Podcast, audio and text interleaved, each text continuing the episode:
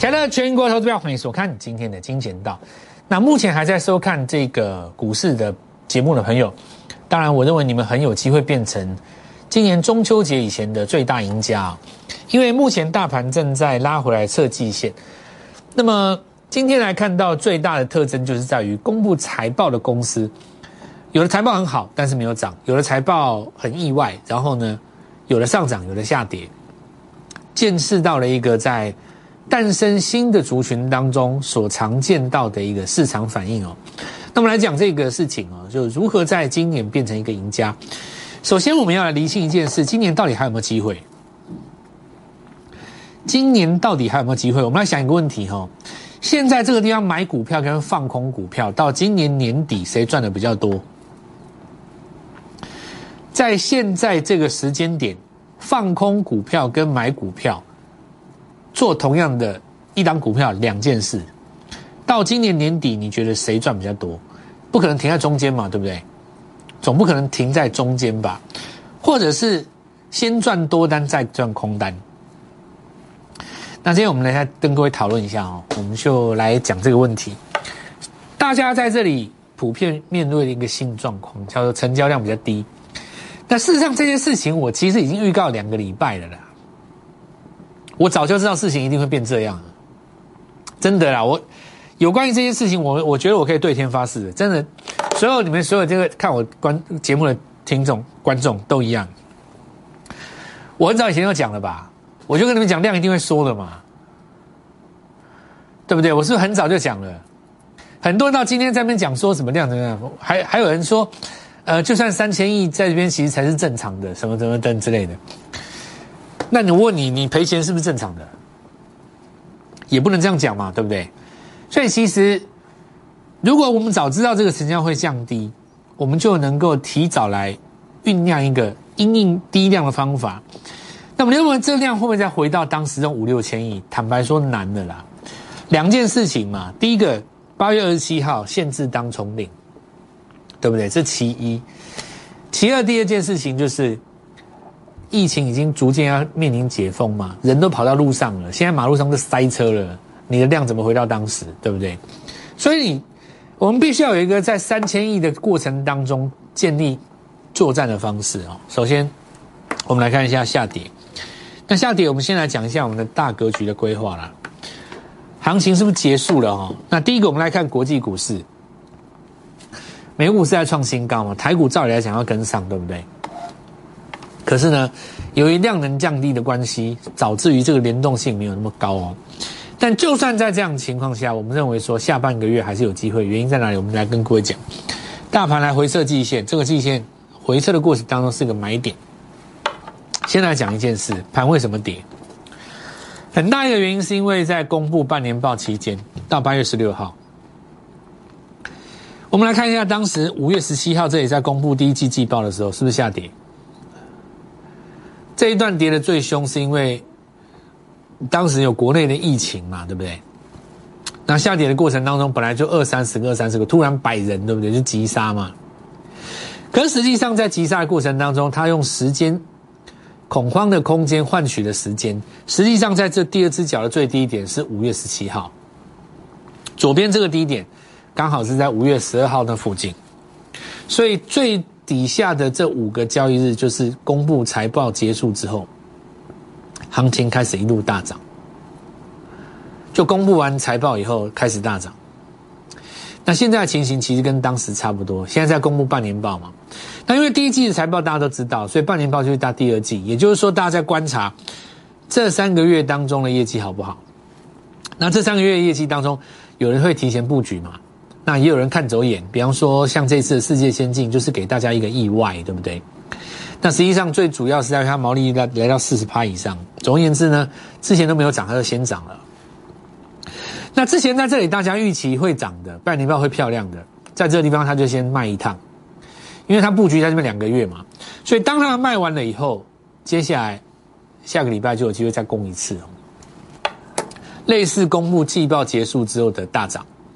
类似这个第一季的财报嘛，那这里是类似公布半年报之后的一个反攻，所以第一个时间点哦，来告诉各位就是说，姑且不论今年的十月跟十一月，现在这个时间点在季线应该是要做多啊。那但是大家会看看看到说很多股票在跌啊，跌的情况啊分成几种，我们要来先跟各位讲。首先来布局一个重点哦，如果后续在公布完季报以后有机会上攻的过程当中，你现在在公布期间杀下来，是不是应该站在买方？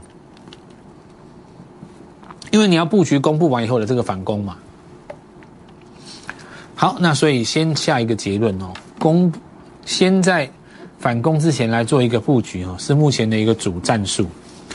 买什么样的股票？我们说相对论的比较原理，大家都在跌的时候，我要先收红嘛。大家在大跌的时候，我要留下影线，为什么呢？很大一个原因是因为市场上需要。反映新闻的一个机制，就是说，同样是财报出来，大家都一样好，但是你的不涨，我的涨，那这个时候就表示说资金往他身上做移动嘛。这个就是我们说市场上涨跌的因素很多，不完全是财报跟基本面，很大一个原因来自于筹码跟资金嘛。那资金现在一定是比当年少的啦，所以在少量的资金当中，相对论就变得更重要。因为资金不比当年五六千亿，所以只有一半的股票可以涨。因为现在就是当时的一半左右嘛，三千二、三千三、三千四、三千五。既然量只有当时的一半左右，那么可以直接上攻的股票档数当然是比当时少。在这种情况下，你要赚到钱，更要观察相对论哦。好，那第一个我们来看到指数为何收黑两个原因。第一个，我们看一下连电涨多了股票拉回，那这个就是我跟各位讲的。标准的多头陷阱，什么叫多头陷阱呢？来，我们看一下哈，这张股票过高四次，四次拉回。来，我们来看一下这里啊，这也是当时我们看一下第一次越过高点的时候。那你看看越过前高哈，前高的这个位置大概在一月二十五号哈。那当时的这个位阶最高的地方，啊，我们看到在，好，这个不是很好操作哦，差不多五十八块半附近哦。那我们来看一下，到了这个一月二月十八号过高的时候，立刻拉回，对不对？再来，我们来看一下这个地方，这里还没有过高嘛，对不对？还没有嘛，一跳空上去。过高对不对？隔天立刻拉回，从哪里杀起来？六十块钱现在杀起来，整整杀了大概差不多三十趴，很狠哦。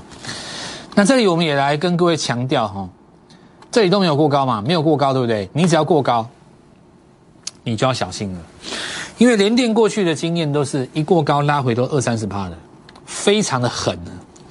简单来讲就是你只要去追哦，过高去追。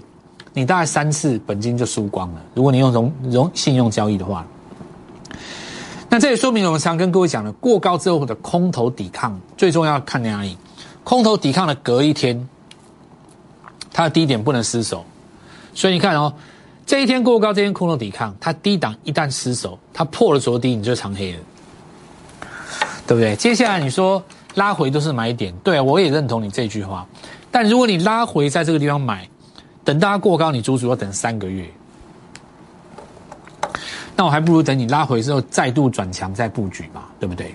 所以我们才会讲说相对论的逻辑是在讲一个资金的运用原则哦，资金运用原则。那这运用原则的口诀，那我跟各位说过，对不对？下一波要转强的过程当中，我们再来做进场。毕竟大家资金只有一套，对不对？好，那我们看一下联电，果然是这样子啊。那拉回看什么时候来做止稳？一般来讲，看几个逻辑啊。这一波上涨的过程当中，分三等份，这叫三分法嘛。如果你拉回到一半的上方比较强嘛，你拉回到一半的下方，你就拉回三分之二。那相对的，你下一次上攻的过程当中就会受限。如果你拉回太深，你下一次过高又有卖压嘛。除了你拉回浅一点，你攻上去的话，相对才有机会走一个波段出来。好，那我们看一下零点啊，昨天跟各位讲过了，最主要就是因为上升格局破坏了嘛。那这个上升格局当中，我们看到很大一个因素是来自于哪里？六十分钟的级别，它又要回到零轴了。所以这一次零轴能不能够止稳，你就观察大概两到三天，我们也会持续帮各位做追踪。那我们就来告诉各位说，上升趋势线失守了以后，哈，它短线上是会有这种现象。好，再来就是我们看到不涨的货柜三雄。那货柜三雄呢，其实第一个长龙出来哦，那其实它也没有跌，它就是维持在那个地方不动的格局。今年有三档股票了哦，第一个是台积电，大涨之后就不动。整体来讲，台电大概在六百块的上下哦，已经维持了多久？除却掉这种疫情的特别状况，你把它去掉不看，大概在六百块上下维持了一个月、两个月、三个月、四个月、五个月，大概差不多快要五个半月。另外一档股票是友达，友达大概在差不多二十块、二十二块上下一层里面维持了大概差不多两个半月。再来，我们来看到中钢，中钢在中间这这个区间带维持了大概差不多三个月。所以未来来讲啊，会有一个很快很坏的状况，就是说，假设你错柜三用都不动，跟台积电一样，你的走势变台积电化。什么台积电化？就是说，你说台积电跌，它也不跌；涨也不怎么涨。它就是你说它弱，它也不弱，它就撑在那边。那基本也不会很好，非常好。有成熟制成，那当然又有先进制成。接下来大家就期待它明年。所以整个财报没有问题，但它股价呢暂时不动。那盛防出现这种现象，就是说货柜三雄它不动，它停在这边，类似台积电。台电今年就这样，涨完一段以后它不动，哦不动，然后会出现这种现象哦，后续也会持续观察。因为货柜三雄哦，它跟台电最大不同的地方在哪里？就是说，我举长隆为例子哦，上半年的话十五块钱。可是要大家要把苏伊士运河那个算进去，因为它当时塞塞塞住了嘛，导致于四月营收没有加上那一笔。那你看哈，这个地方如果加回去的话，其实有可能不止十五块嘛。这第一个，第二个就是说，下半年因为他们有调运价，调运价之后又有新船下水嘛，所以其实七月营收出来的时候它是增加两成的。如果八月再增加，九月再增加的话。会出现一种情形，就下半年不止十五块，也就下半年比上半年还高。所以，如果说照市场上现在很多券商所讲的，说货柜三雄透明度太高了，真的太高了吗？如果你觉得货运货柜三雄货这个透明度太高了，那我请你直接告诉我八月营收是多少。你要是说得出来，我就服你，对不对？如果有券商敢这样讲，说什么货柜三雄透明度太高，你就直接张口问他。那我想请问你八月营收多少？他说对了，没话讲。他只要说错了，你放他的放他的什么东西，你就以后再也不用理他嘛，对不对？就大家很会马后炮。今天面对一个不涨的股票，每个人都可以马后炮，表现自己很高明，出来说一张嘴，好像讲自己很懂投资一样，废话嘛，对不对？什么透明度太高？那你就直接告诉我九月营收多少？你说得出来，我就服了你。你就现在在那边跟我讲十月营收多少？你说你透明度高，你就讲啊，你讲给我看，讲不出来嘛，就是屁啊，你知道就是马后炮一堆。总而言之呢，现在没有没没有量哦。那没有量的话，你要需要一个触机。未来来讲的话，有几种情况有可能出现触机，就是第一个是我刚刚说的，增加船以后，然后又增加了我们说的这个涨价了以后，你的营收有没有继续往上跳？目前来看是属于很乐观的状态嘛。第一个就七月营收比八月营收高，假设八月九月，呃，七月营收比六月营收高，后面再继续拉上去的话，那就有可能出现倒吃甘蔗，这个时候就有机会再攻上来哦。那第二个就是说，因为今天比较特殊，长荣还没有公布，呃，阳明还没有公布。那等到阳明公布完了以后，解禁出来，看他能不能走回季线的上方。那总而言之，这些都是属于今天不公的原则，不公的原因。除了关注新闻本身的重要的是新闻股价对新闻的反应对不对？就是说你的新呃你的你的营收出来是好的，但是你股价不涨，代表了什么呢？股价股票处于暂时整理的状态。那阳明的话，就看它解禁出来能不能走回季线的上方。好，季线的上方，那万海也是一样嘛哈。那其实现在来讲的话，就持续在这边做压缩了。半年报之后的新面孔还启动。所以我们对于航运股，我建议是这样子。第一个就是假设说你手上有一有航运股的朋友，你现在一定很希望说底部起涨的时候反攻，拿一笔钱去去建立，就简单来讲就打平均嘛哈。那打平均这一笔钱哈，要用在你确定是要上涨的时候。不是说确定未来会上涨，你要买买在里面埋伏哦。你手中有基本的持股，就是因为你确定未来会上涨嘛？你认为未来会上涨吗？涨嘛？所以你才会有基本持股嘛？不管你看对又看错，你一定是这样想的嘛。我的意思是说，你的第二笔，比方说你有五张，你要再加码五张，你后面的这五张要在技术面发动的时候加码，会比较有资金效率，对不对？因为你的第一个五张是看好下半年的基本面嘛，明年基本面不变，然后呢？运价还持续在上扬，你的第二笔要用技术面进场哦，那我就先跟各位讲，否则的话，你的资金你一次用下去，万一它继续闷在那边不动，请问你要怎么赚钱？对不对？半年报之后呢，新面孔开始启动。好，那我们来看到昨天跟各位提到，像包括文业啊，今天持续有攻一个新高，这个就是代表什么呢？市场上对于新闻的反应了哦。再来，我们来看到美琪亚、美琪玛。那七月营收出来以后，直接创新高，再攻一个涨停板。美骑马哈，其实我们来跟各位讲一下，你看它昨天七千多张嘛，七千五百九，对不对？七千多张，七千两百五十九张。你们知道当中占几张？占他们将近快要五千张，而且昨天当中看起来是赔钱的，你做多应该是赔钱的吧？它开盘以后攻一段，然后上影线留着，几乎收最低，所以大部分当中应该是赔钱的比较多了。好，那这就有趣了。今天七月一收一公布出来，直接开在所有价位的上面。简单的来讲，昨天所有的当冲单你剁掉了以后，直接开上去。所以很多人在讲说，当冲这件事情到底对波段好不好？有人说，当冲这个东西是这个国内市场的投机的源头，是个毒瘤。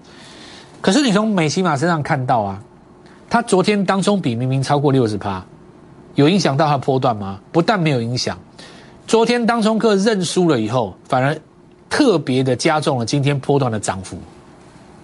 为什么？因为短线客出场了，筹码就干净了啊。所以说，当冲客他自己赔不赔钱？航海少年，对不对？你在这个地方有没有违约？这是每一个投资人你在进入市场当中，你自己要为你自己负责的部分。你输了，你说你输了以后，这股票就会死了吗？也不会啊。美骑马就最好的证明啊！昨天的人认输了，今天涨停板，对不对？所以，我我你问我，我自己觉得当中蛮好的。至于你要不要做，那是你的问题，你可以不要做嘛。但你说对波段好不好？我觉得蛮好的啊。留上一线也没关系啊，今天跳空就把你就全部吞掉了，对不对？可是八月二十七号以后就是有新的制度的上场嘛，对不对？反正先适应的就是先是赢家了哈。那我们今天就再来看一下这张股票，七月营收公告以后直接攻涨停，在所谓的呃相对论的这个比较原则当中，尤其是大家在反弹之前，它先创新高，这个讯号是最重要。那我今天可以这样子来跟各位讲。整个来看的话，是电动车题材最整齐，但是呢，围绕在汽车的族群当中，最近的国际股市涨电动车的材料比较多，但并不是全部的电动车只涨这个题材，还有一些股票会在今天留下下影线的，都代表它会变成下一波的新龙魂。请你注意，每一波下跌的过程当中，都是诞生下一波绝强股票的开始。同样的，在季报、半年报公布完了以后。八月份的反攻，它会出现新的主角，而主角的黎明，它的刚刚开始，就是从现在这个时间点，邀请各位开始跟我们布局下一波的新股票。我们先进一段广告，稍后下回来。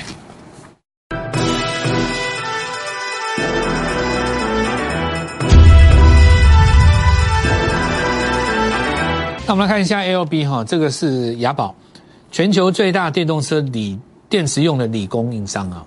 那最近其实，在上涨过程当中，其实从大概一百七到两百三左右，慢慢的往上爬。那最近开始有点加速的现象，可以发现说，它上涨的过程中是不带量的，所以这东西涨真的哦。那也就呼应了我们这次的电子股，它事实上上攻是有它的逻辑嘛。那当然，我们来看到聚合哦，今天虽然没有像这个刚刚看到这个美琪玛一起攻上去哦，我们看到还是维持在季线的上呃月线的上方强势的格局啊。那我们看一下这个呃零零八九三，这是国泰发的一个智能电动车的 ETF，是它持股当中很多蛮多是那种外国的股票，你有兴趣可以看一下，还有包括什么特斯拉，就蛮多的哦。那置外于台股之外，哈，事实上它走它国际股市的逻辑啊，那所以今天是涨的。不管怎么说，哈，就是说电动车还逻辑还是这一块的主轴，只是说它的样貌跟去年不一样。去年这一段第一段涨得像同志他们，最近营收没有上来，掉下去了嘛。那胡联也没有怎么涨，这一次完全集中在这个电动车的族群。但是哈，其实我要告诉各位，今天有另外一个现象，你看金相光做这个感测三呃。CMOS 感测，我们看到这个一台汽车哈，我们当时有跟各位讲过，它需要非常多的这个感测镜头嘛。那么实际上在涨的过程当中，看最近啊，它先跌先止跌有没有？是不是先跌先止跌？创新高之后有拉回，那拉回以后我们可以看到没有再破新低了。那今天有点止稳，而且是在大跌过程当中先止稳。好，我们来看一下 CMOS 封测哦，这边有同心电，今天盘中也是拉起来的，所以。开始涨到一些这个汽车的这个零组件去了，那这个现象发生的很很很慢，一般投资人看可能不会不会发现。还有一个很大原因是因为很多投资人他现在没有钱可以用，这就是一个很大问题，没有钱可以用，变成你要用手上的股票换股票，对不对？那你必须要把那种不能动的股票，现在短线动不了的股票放在会动的股票上面，要不然这个八月反弹上来你怎么赚得到钱？这就资金的运用啦，要跟各位讲一下。所以现在告诉各位说，你股票当分三类啊，最重要的，现在马上要动的，跟接下来布局非买不可的，以及放着暂时不会动的，你要先把那个股票暂时不会动的，先把它挪出来啊。这样子的话，你资金才会放在有效的运用上。好，那我们看到三代半导体持续来做上攻，今天有留一个黑棒了哦。这边反攻前的先布局。我认为是在今天最重要观念，大盘在这一次哦，其实就跟我们先前在五月份下杀那段过程是一样的。那当时就是在公布所谓的第一季的季报，所以从五月开始一直到五月十五号，刚好国内也有疫情，它整个都在杀盘。杀完了以后，事实上是反攻的，而且有很多新的股票诞生。那么现在这个时间点，从八月开始一直到八月的中旬，也就是在本周末，它就是在杀这个半年报的效应，因为有的出来。